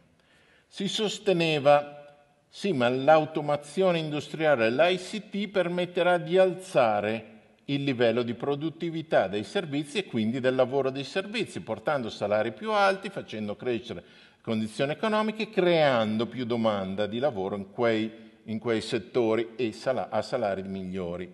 Allora, ci sono due teorie che non vi illustro, skill bias e routine bias technical change, tanto qui siete in mezzo agli economisti del lavoro che si occupano di queste cose. Quello che Oesch mi mostra è che in Inghilterra avete una polarizzazione, a crescere sono o le occupazioni poco pagate, primo quintile di reddito, okay, manuali, servi- il sottoproletariato dei servizi, come lo chiamava Esping Andersen, o il quinto quintile, quello più alto, del top management, dei grandi professionisti, dei grandi tecnici. È proprio un, un andamento a U, ma lo trovate solo nei paesi che appartengono al regime di welfare liberale. Cosa succede in Danimarca e cosa succede in Germania? Che a crescere sono tanto più in Germania, sono terzo, quarto in particolare e quinto quintile, cioè quelle professioni, quelle classi, eh, sociologicamente, in cui si concentrano non solo i lavori più pagati, ma anche quelli più qualificati. Questo invece, più modestamente, è il nostro contributo. Di nuovo, tre aree. Distinguiamo però fra paesi del modello continentale, centro europeo continentale e paesi del sud Europa e poi paesi scandinavi. Questi sono effetti marginali dell'inserimento di robotica sui tassi di disoccupazione regionali e sulla percentuale, sulla quota di lavoratori in 5 quintili ISEI. Che cos'è l'ISEI? È una proxy del reddito e basta prendiamola così, che usano i sociologi quando non hanno a disposizione il reddito. Allora, cosa succede in, Ger- in Germania? Qui non c'è la Germania perché sono dati EUSILC, però c'è l'Austria, c'è il Belgio, c'è l'Olanda, ci sono una serie di, di, di paesi centro europei, che a crescere sono di nuovo le professioni del quarto e del quinto quintile, quindi le professioni più skillate, come dicono i, i, i miei dottorandi. Cosa succede nei paesi scandinavi? Crescono decisamente le professioni più qualificate, per reddito e, e, naturalmente per contenuto di task, lo vediamo dopo se c'è tempo. Cosa succede in Sud? E non cresce l'occupazione, vedete che la barra rossa è tutta negativa, quindi non c'è un effetto di disoccupazione tecnologica. Dove troviamo la disoccupazione tecnologica in Sud Europa? E quali classi occupazionali, quali quintili di ISEI crescono? Il primo, il più basso. Quali diminuiscono? Il quarto e il quinto. Ok? Cioè quelli migliori, quelli che in un'economia dovrebbero essere, insomma, il fiore all'occhiello di un'economia. Ok? Questo dice la stessa cosa andando a prendere le classi occupazionali costruite sui task. Quindi saltiamo Ok, salto l'inward poverty. In conclusione, perché vi ripropongo ancora un'ora e 45 eh, la teoria dei regimi di welfare?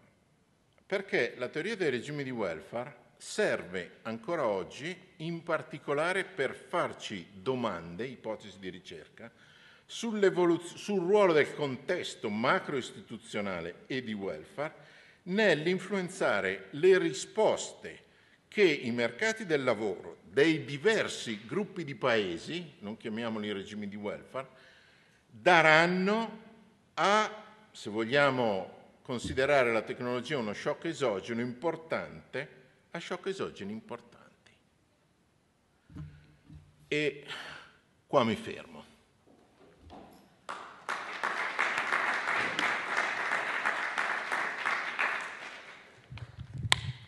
Grazie. grazie Spero molte. di non avervi spianato troppo.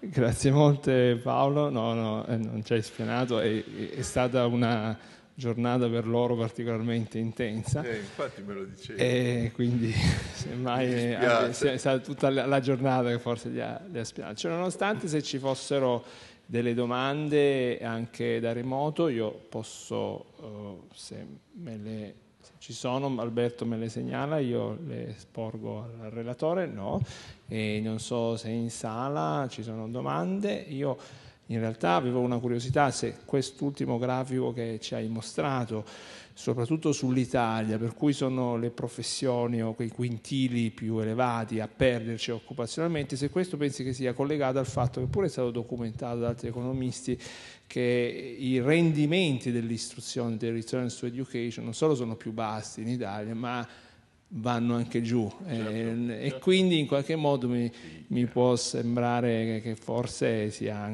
quindi ovviamente lì tu non parli non ti riferisci in particolare al rendimento dell'istruzione ma magari anche quello è collegato.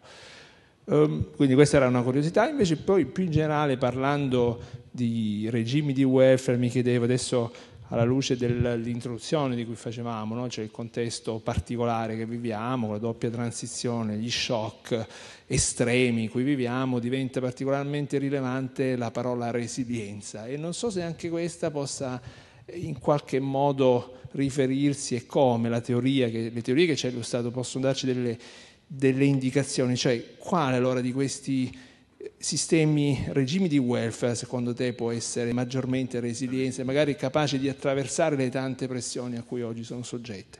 Queste erano un po' le mie curiosità, ma cioè, mi, mi, limito perché poi il tempo che insomma, non possiamo neanche abusare della Mi vostra un altro paio d'ore o due paio minuti? d'ore, assolutamente. ci facciamo portare da mangiare. No, no, velocemente. Allora, dai, punto, primo punto rapidissimo. Eh, l'istruzione sicuramente nella nell'ottica della teoria dei regimi di welfare, l'istruzione è uno dei fattori contestuali che rientra eh, nella, nella, costituzione dei diversi regimi di welfare, e quindi le caratteristiche istituzionali del sistema tedesco versus, ecco, e che oggi appunto fanno anche la differenza fra gli outcome tedeschi e gli outcome italiani. Certo, certo, e c'è la riduzione anche del payoff dell'education. Su questo ci abbiamo lavorato persino noi sociologi di Trento.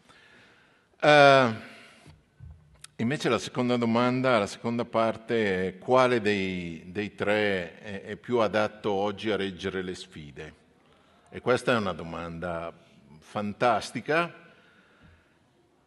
Uh, se noi guardiamo,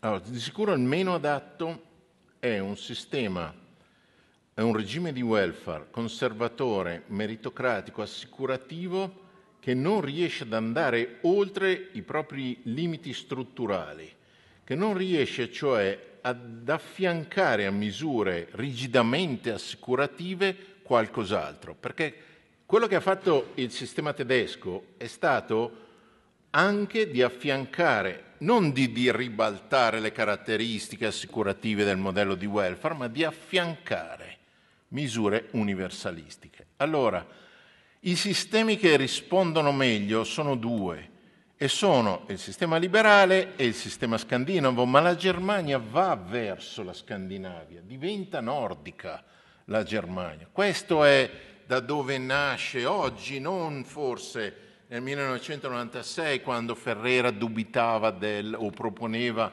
il modello latino come quarto modello, ma oggi abbiamo un modello tedesco che sempre più si avvicina al modello, un modello tedesco, uso tedesco, ma poi tedesco, austriaco, olandese, eh, belgia, belga, eh, che si avvicina al nord Europa, è un'Europa a due velocità quasi, con la Spagna che sta sempre più stretta in questo modello latino, tra l'altro. Noi ci troviamo più vicini alla Grecia che non per, per outcome dei, dei regimi di welfare. Cambia cosa fra la risposta del regime di welfare residualistico liberale e la risposta del modello centro-nord europeo? Si arriverà ad un modello unico centro-nord europeo, secondo me. Cambia la quantità e il tipo di diseguaglianza che originano. Cambia il peso dei, dei, delle caratteristiche ascrittive, cioè classe, classe di origine, e poi non solo classe, eh, genere. Eh, fra i paesi che appartengono al welfare liberale e i paesi centro-nord europei. La diseguaglianza che deriva dall'agire di questi due modelli è estremamente differente, molto più alta nel modello eh, liberale anglosassone, molto più bassa nel, nel modello europeo di qualità, chiamiamolo così. E poi, scusa, posso chiederti di, di, parlare al microfono solo così, perché così sentono da casa. Brevemente, grazie. Che nel modello liberale più, il welfare è troppo legato alla produttività, invece, appunto, come diciamo, nel modello scandinavo diventa più un qualcosa eh, legato appunto dei diritti sociali che non devono essere appunto per forza... Eh, dati Beh, le compatibilità per, cioè economiche su, sulla pro- produttività, infatti ad esempio in Italia o comunque eh, in Grecia eh, diciamo, c'è un modello di produzione molto più, più liberale ma inteso come produzione di, di prodotto, cioè di, di, di, diciamo di materiale, produzione materiale. E, e poi comunque il debito, il debito, incide anche molto. Sì, il sì. debito incide, incide molto. Uh, c'è una cosa, noi abbiamo ragionato di tipi ideali, ok? Il modello universalistico in cui i diritti sociali sono uguali per tutti sulla base della cittadinanza è un tipo ideale, non lo trovi così neanche in Svezia. Però la differenza sta, guardate a come ha fatto la riforma delle pensioni, la fascia contributiva la Svezia e come l'ha fatta l'Italia. La Svezia non ha creato la fascia dei non toccati dalla riforma a non essere toccati, ha introdotto anche lei un sistema contributivo in senso stretto come l'ha introdotto l'Italia più o meno nello stesso periodo.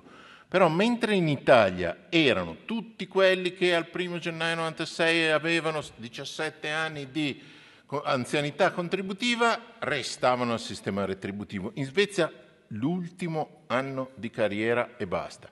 Chi va in, in pensione l'anno prossimo e adesso si trova un, un, sistema non rigidamente contributivo, va bene, questi sono esentati dalla riforma, ma solo questi, gli altri a scalare, cioè gli altri col prorata, eh? quello che, che in Italia. Ecco.